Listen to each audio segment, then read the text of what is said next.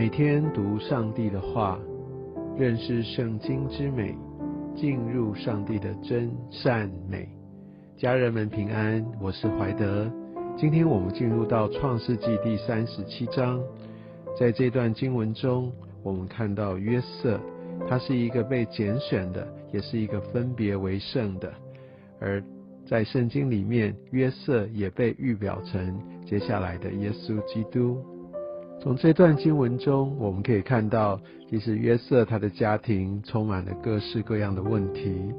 他当然不是一个完美的父亲，而在他儿子当中，这种彼此的纷争真的是层出不穷。相信他也伤透了脑筋。而我们看到他的孩子约瑟生长在这样的环境里面，但他有几个很重要的特质。第一个，我们可以看见从第二节。他说：“约瑟将他哥哥们的恶行报给他们的父亲。当然，我们都不喜欢这种告状、打小报告的人。但我们会要从约瑟他这样的举动看到他的特质。第一个是，他定义出这些哥哥们的恶行，所以代表他是一个公义的人，他是分别为圣的。他并没有在这样的一个成长环境当中被同化。”第二个呢，他敬畏他的父，他是把这一切所经历的都带到他的父亲的面前。当然，他的做法是让人讨厌，但是他坚持在对的事情上面，他坚持把这事情交托给对的对象。我想这也会给我们一些的提醒，在于我们所面对的这些处境里面，我们是要自己伸冤。或者是我们会把他带到我们所敬畏的上帝面前呢？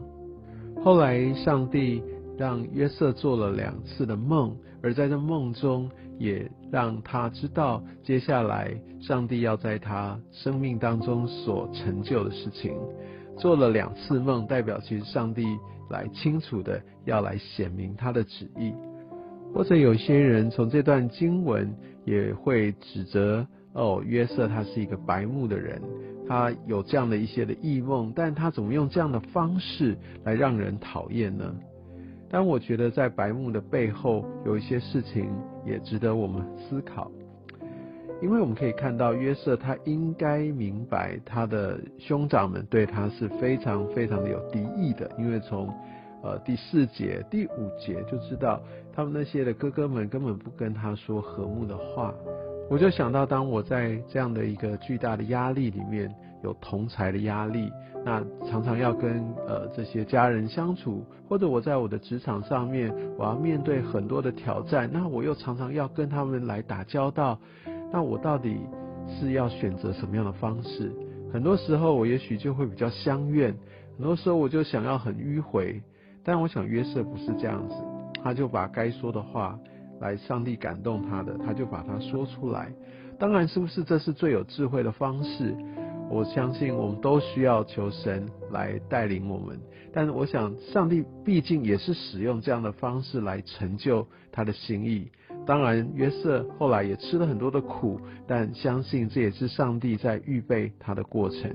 至于约瑟是不是真的这么白目，或者他其实不是真的白目？因为我们可以看到，他接下来他被卖到埃及之后，如果我们再往后面，呃，接下来的这些的经文，当然不是在今天的范围内，我们可以知道他可以服侍这个呃埃及的官长，服侍的那么好。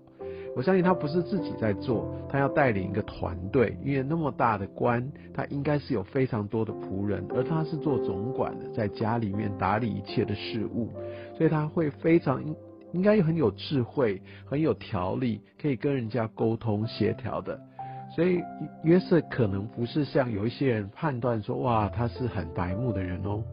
另外，在十一节我们可以看到，当约瑟说出了这些的梦，虽然他这些梦的这些的内容让人很不喜欢，因为对哥哥们这是一个侮辱，而对爸爸雅各来说，这简直是一个在权威上面的直接的挑衅，有点悖逆哦。但是我们可以看到，他的哥哥们嫉妒他，但他父亲却把这话存在心里。我觉得这就代表两种心态：一个是直接的，就完全的来把它封闭，就直接的就把它画叉；但是另外一个存在心里，却是一个敞开的心。所以很多时候，当我们领受到或听见一些让我们觉得很愤怒、无法接受的话的时候，我们会用什么方式、什么态度来面对呢？这带来很大的不同。我们可以看见雅各在上帝一路的带领之下，他的心、他的生命有了不一样的改变。而从十二到十四节，我们可以看见，其实雅各虽然是偏爱约瑟，但是他还是非常的关爱他其他的孩子。所以当这些孩子们到比较远的地方去放牧的时候，而雅各就差遣了约瑟去看看他的哥哥们。让他来报个口信，因为他想要确定他们是不是平安。所以，我我想他也许不是一个很好的父亲，但是他还是用爱的行动来表达。而在后面的发展，我们就看到约瑟他真的就受委屈了，他几乎被杀。而在这过程当中，我相信神也感动了，呃，他的大哥刘辩，哦，他说出了一些希望能够阻止的话。而后来是他的四哥。犹大来献出这样的一个一个方法，呃，让约瑟免于一个杀身之祸，而是被卖到埃及地。我们在这过程当中看到，哇，人的凶恶，还有一些的盘算，甚至好像被卖。而约瑟怎么样到埃及呢？却是透过这些呃从米甸来的这些的以实玛利的商人，感觉非常的不公义。而且他们这一群人是一个不信上帝的人，外邦人。我们可以知道，上帝他完完全全可以透过完全不属神的人，甚至透过一些邪恶的人、一些不好的心眼，来带领他的百姓、他的儿女走到一个他要带领他们去的道路里。读到这里，我就想到，好像神有的时候把我们放到一些处境里。周遭有一些不信神的人，他们做出的好像真的不是神的心意，但神在这当中依然掌权，他美好的旨意依然继续的在成就当中。